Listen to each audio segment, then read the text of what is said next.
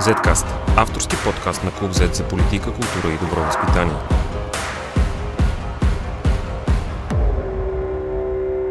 Здравейте, уважаеми слушатели! Вие слушате 54-тият епизод на Zcast. Аз съм Христо Рим Попов, а при мен в студиото е председателят на официалния фен клуб на Нюкасъл в България, Методи Ангелов. Методи, благодаря ти, че прия поканата за това участие. Благодаря за поканата, за мен е удоволствие.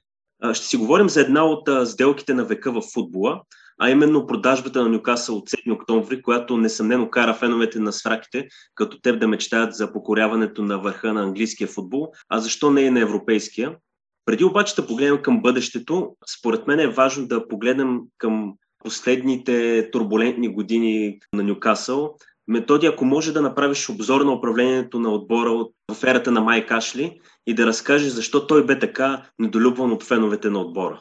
Тези 14 години бяха така най-мрачни в новата ни история, да го нарека, тъй като повечето сме фенове от 90-те години на миналия век. Нормално ерата на Киган, е, ентертейна, забавляващите се и никой не е очаквал, че след всяка година участие в Шампионска лига ще дойде уж един британец, който ще направи така, че за 14 години отбора ще изпадне два пъти. Също така, не само това е нали, причината, другата причина, за да недолюбване, че той нямаше абсолютно никакви цели с този отбор. Не го интересуваше да приключи годината на плюс, да си превере едни 40-50 милиона паунда, защото Нюкасъл като финансова институция по неговото управление беше много добре. Нямаше никакви кредити, никакви задължения, дори то прави стари задължения. Но него само това го интересуваше. Ти каза сделката на века, това нас много ни блазни така като фенове, нали? Може би защото искахме много отдавна да видим края на ерата Ашли и края на това лутане безцелно на отбора. За тези 14 години само един път играхме в Европа, което на Нюкасъл, нали, края е сте началото на 2000-та година това не беше така. Ние всяка година бяхме в Шампионска лига, така че може би най-много недолюбване заради това, че нямаше цели. Също не е от най-долюбваните, тъй като той не ходеше и на мачове, той не комуникираше с феновете. Ние сме фен клуб на 7 години и абсолютно никаква комуникация нямахме с отбора. По трудно си намирахме билети. Не трудно да има си опция как да го направим. И може би затова никой не го хареса, защото той си беше просто един собственик да се прибира годишната печалба. Нищо повече. Но Майк Ашли вече е минало. Водеща роля в консорциума закупил отбора, заема обществения инвестиционен фонд, чието състояние възлиза на 320 милиарда паунда. За сравнение, втория най-богат тим във Висшата лига е Манчестър Сити, чието собственик Шейх Мансур от Обединените арабски емирства разполага с едва 23,3 милиарда паунда. Сякаш пред Ньюкасъл не стои въпросът дали, а кога ще се присъедини към грандовете на английския футбол и ще се бори за трофеи. Каква е твоята прогноза? Ами, моята прогноза е, че ако, в смисъл не искам да дам прогноза, защото не се знае хората как ще ни управляват, но като гледам хората, които ще ни управляват, това са наистина успели бизнесмени. А Аманда Стевли е доста успяла бизнесменка, както и нейния мъж, както и братята Рубен, които имат акции в още изключително други големи компании, като Twitter дори, мисля, че в Uber имат и, и в още други. И според мен няма да подходят като в ПСЖ да почнат да фърлят пари наляво надясно, ще подходят абсолютно практично, надявам се искрено, като примерно собственика на Ман Сити направи нещо много хитро, не си човек, който да управлява клуба, започна от школата, започна от а, тренировъчната база надгради и виждаме, че при тях вече юноши влизат и играят Шампионска лига и вкарват голове. Та моята прогноза, че според мен ще направят същото и нашите нови собственици. Най-важното, което направиха те последните дни е да уволнат Стив Брус, тъй като там мъките ни бяха а, нали, очевадни, че с него няма нищо да стане. Според мен сега трябва и те ще направят така, че да вземат един а, така приличен менеджер, който да се опита да надгради отбора с текущите футболисти и евентуално а, януари в трансферния прозорец да добави още двама-трима класни и вече според мен на лятото ще бъде така изхвърлянето, да го кажа, с две-три трансферни бомби, тъй като ние като добър финансов клуб имаме право да харчим много пари сега в трансферните да. прозорци. Така че според мен до 2-3 години Нюкасъл ще се стабилизира и ще може да се бори за четворката три години мисля, че това ще е. Вече за титли и такива неща е вече в тази ера на футбола в момента с много по пари, много отбори се борят, че е много трудно, примерно като Сити, след като ги купиха, станаха на втората или трета година шампион. При нас е по-трудно и мисля, че ще отнеме повече време. Ти вече спомена за първата по-голяма стъпка на новите собственици, именно уволняването на Стив Брус, който и без смяната на собствеността се бе насочил към изхода на Сейн Джеймсис Парк след само три точки през първите 8 мача и предпоследно място в класирането което е недопустимо за който да е отбор, който има амбиции да остане в Висшата лига. Но задачата по намиране на нов наставник се оказва май трудна. Вече няколко треньори отказаха.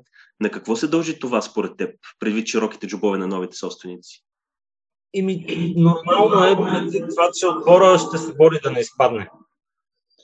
А, доколкото видях, новите собственици искат да вземат а, веднага така успял менеджер. Е, говореше за Конте, той, който най-вероятно отказал, тъй като е нормално успели менеджери да не им се занимава с отбор, който е, е в такова положение. Говореше за този французин, а, с, на френски няма му името, който е стал шампион с Лил. А, нормално е такива менеджери да отказват, тъй като ние нямаме кой знае какви звезди и на всеки менеджер ще му е трудно да дигне отбора и може би затова вече се насочиха към така по средностатистически менеджери, като Фонсека. И според мен е най-изгодното, което те ще направят е да вземат един временен менеджер за няколко месеца, който да стабилизира, дигне отбора и януари месец, като така, вземем две-три нови попълнения и вече лятото да се говори за някое голямо име. Все пак, кой така си мечтаеш да застане начало на отбор? И веднага ще кажа, Антонио Конте за мен е човекът, който може да направи Нюкасъл до 2-3 години, да вземе някоя купа, да ни вкара Шампионска лига. Според мен той е човека, но много ще е трудно. Онзи ден четох една интересна статия, че новите собственици искат да вземат нали, не веднага, ами в обозримото бъдеще екип, треньорски екип на Атлетико Мадрид, както и спортния менеджер на Атлетико Мадрид, тъй като проекта на Атлетико Мадрид последните 10 години е много успешен и те искат да направят същото в Нюкасъл. Но това са само слухове, разбира се.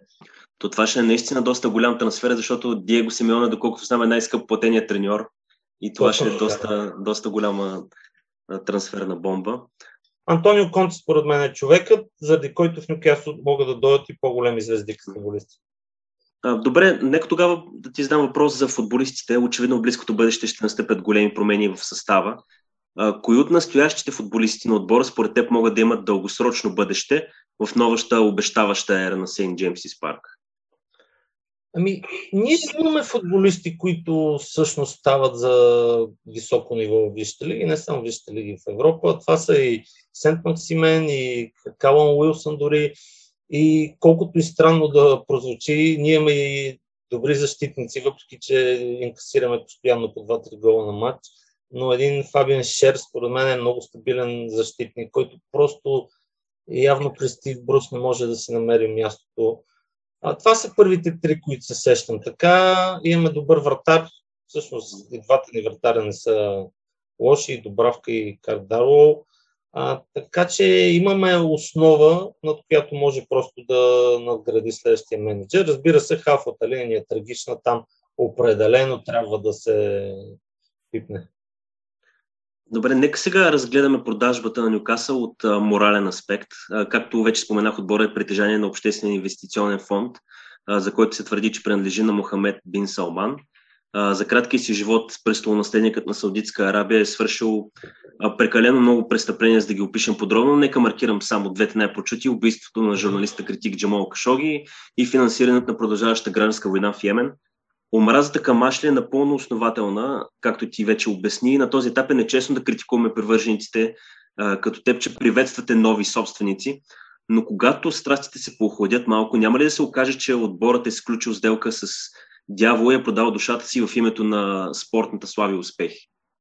Може и така да се погледне, но ако погледнем чисто глобално, ние не сме първите, които сключат сделка с Саудитска Аравия. Даже ако не се лъжа, наскоро имаше Борис Джонсън беше сключил сделка с Саудитска Аравия да им достави оръжие и след това той обвиниха, че с те оръжия всъщност те създават войната в Йемен. Така че това е наистина тема, която а, така, наблягат някои хора, и в Англия го има това нещо, нали, че не е много морална, но ние като фенове, какво да ти кажа, първо а, сме толкова ентусиазирани, че Ашли го няма и да бъда искрен, не се замисляме много за тези работи. Даже се опитваме така да минеме в, в, в мъглата, така да не, да не наблягаме на тази тема, но ако се говори за морален аспект, го има това нещо. Както споменахте, има и много други сделки с Саудитска Арабия, не само Великобритания и други държави, така че те чисто на високо ниво са си официализирали бизнес сделките с този режим, който знаем е в целия арабски свят, че там правата на хората не са много плуралистични, даже напротив. Не са приоритет правата на хората. Да, не са да. приоритет. Да. Ами, а, не всеки в Англия е доволен от а, появата на нов конкурент а, за топовете. Е. След натиск от почти всички тимове на Висшата лига, без Манчестър Сити, между другото, бе взето решение да. временно да се забрани на клубовете да подписат договори за спонсорство, свързани с бизнеса на собствениците на клубовете, като това на практика е и атака към фонда на Бин Салман. Да. Треньора на Ливърпул Юрген Коп сравни сделката за Нюкасъл с предложението за създаване на Европейска суперлига. Как ще коментираш студеното отношение на останалите отбори в Висшата лига? Това се базиках с едни приятели, които са фенове на тези други отбори. А, малко хейтърска работа ми идва това, нали? Сега всички ги фаща страх, че всъщност вече няма а, челната шестица, ще има челна седмица и започват по всякакъв начин да се опитват да предотвратят това нещо, което те не могат да го направят. Това, което са го приели, те ще го обжалват и в съда ще падне със сигурност, тъй като това няма абсолютно никакво правно основание клубовете да забраняват каквото и да искат. Там това могат да забрани само Висшата лига, като орган, който регулира футбола. А, така че това го разбирам, нормално е, ще пробват и много други неща, но да пробват аз да бъда искрен, не съм от феновете на футбола, които много се радват така на а нови собственици идват като на ПСЖ, Ман Сити, преди това Челси, дори Реал Мадрид, които пръскаха страшно много пари, комерциализираха футбола. И се надявам да не го направят и при нас веднага да пръснат 200-300 милиона. А, да го направят така по-практично, че, защото Нюкасъл все пак е отбор, който има чар. Всички ни знаят като нас феновете, дори в България ние имаме фен вече 7 години, че и самите фенове на Нюкасъл са свестни земни хора и затова се надявам просто да не новите собственици с тези свърления да на ни опетнат като име, което сме си изградили. Ами да, всъщност аз иска да ти задам още един въпрос, свързан с асоциациите на Нюкасо с Манчестър Сити, защото вече наблюдавам поне в, в Twitter, че валят. Uh, защото нали, двата са вече най-богатите отбори в Англия, с собственици от Близкия изток и с пари, които са, да кажем, окъпани в кръв. И през годините Манчестър Сити се превърна в, нали, очевидно се превърна в грант, но феновете на останалите отбори гледат с пренебрежение към клуба. Например, успехите на Ливърпул, на Челси, дори на Манчестър Юнайтед, на Арсенал и особено на Лестър са гледани под съвсем друга светлина. По какъв начин може да се развие Нюкасъл, че да не се превърне в Манчестър Сити номер 2? Еми, първо при нас е по-трудно да стане Ман Сити номер 2, защото Ман Сити преди арабските собственици имаха една титла и една или две купи, ще изложа. А ние имаме 4 титли и 6 купи. Така че те дори с купите за FA май не са ни настигнали, само ни минаха по титли. А, ние сме си куп с традиции. Манчестър Сити наказвам, че също не е куп с традиции, т.е. големи традиции. В Англия наистина а, и големи футболисти са играли там и в 90-те, и началото на 2000-те, и много преди това, 50-60 години. А, но просто чисто от фенска гледна точка ние сме, как да го кажа, по в самата Англия по популярния клуб, така да го кажа, защото сме на север единствен отбор в града и може би това ще изиграе роля, така че няма да самите фенове няма да допуснат тази комерциализация да стане. Но все пак, ако погледнеш от друга гледна точка, при всички положения ще има успехи в бъдещето за Нюкасъл. Да. И кой знае, може след някоя друга година Мбапе или някой друга звезда да заиграе на стадиона. Няма да. И при всички положения фенската база многократно ще нарасне, както на острова, да. така и отвъд. И повечето нови привърженици на Нюкасъл няма да възприемат отбора, както ти каза, почти като начин на живота, по-скоро като някакво хоби, като ще подкрепям този отбор, защото сигурно ще спечели, защото е добър. Няма ли така да се затрия малко точно от чаро, от романтиката на това да си фен на Нюкасъл, без значение дали живееш в Северна Англия или в България? Еми, от една страна леко ще се затрие, в смисъл това го има винаги. Винаги един отбор, като а, печели, има успехи, печели трофеи и взима хубави звезди, има и фенове. Ние повечето така сме станали фенове на Нюкасъл. Ако не бяха Кевин Киган, Алан Ширер, Ропли, Давид Джинуа и така нататък, и нямаше да сме фен, а те тогава се бореха за титла. А, така че има го, даже нас ни базикат сега в фен клуба, че а, понеже ние сме в кампания в момента и приемаме нови членове. И наистина след като се обяви продажбата, така доста хора се присъединиха към фен клуба. Но това са хора, които примерно заради Ашли само последните години въобще не си искали да чуят за отбора, но сега започнаха, даже започнаха веднага билети, мачове, нещата не стават толкова лесно. Та го има и това в момента, тази комерциализация. Тя е неизбежна, ще има такива фенове, ще има много дечица на по 10-15 години, които са в момента, които след 2-3 години, както ти каза, заради Бапе ще станат фенове на Ньюкасъл. И това ще го има, но това е неизбежно. В смисъл, в, така, в момента комерци... комерциализация на футбола е неизбежно. Аз много, много очаквам в бъдеще време изведнъж да се окаже, че световни звезди в футбола винаги са били фенове на Алан Ширър и винаги са искали да, да играят с Ньюкасъл. Просто да, да, това бъди сигурен, че ще се случи. да. Това със сигурност ще стане. Има, казвам ти, последната една седмица имейла ни гръмна буквално от фенове, които искат да стане член на фен клуб. Ами, добре, ако искаш нещо да може да споделиш някаква информация за фен клуба. Ами, искам да кажа, че до края на октомври, т.е. следващите 8 дена, ние все още приемаме членове. Всеки фен на Ньюкасъл може да се запише в нашия сайт на ufk.bg, да си попълни регистрационната форма, да се запише в фен клуба, да си преведе таксата по банков път и е, надяваме се около коледа, може би януари, артикула ще е специален. Това ще е специално издадена книга от нас, от фен клуба за Ньюкасъл, в която ще има и куиз въпроси и историята на фен клуба, разбира се. Така че всеки един, който се запише, ще получи тази книга и се опитваме да направим така един огромен подарък изненада, който ще стане трудно, евентуално на представянето на книгата, така да има човек свързан с Ньюкасъл, така да го кажем, но това са само хора, членове на фен клуба, ще могат да се докоснат до това нещо. Да. А иначе може да, да, да, да намерите и фен клуба и в Фейсбук. В Фейсбук имаме страница, официален фен клуб Нюкасъл България, имаме и Инстаграм аккаунт, Общо взето в социалните мрежи сме навсякъде и в Twitter имаме аккаунт. Така че навсякъде могат да ни намерят. Събираме се за мачове напоследък, откакто има нова сделка, се събираме по-често. Имате ли си някой пъб в София, където ходите или нещо? Ами на различни места. Ходим, ходим в спортен бар Академията Диана Бад, ходим в летящия Хуандес, в Мърфис, ходим на различни места. Но това са общо взето от трите, където наблягаме. Добре, много ти благодаря за, за това интервю. Христо, аз ти благодаря отново за поканата. Беше удоволствие за мен. Zcast. Извън релсите на обичайното говорене.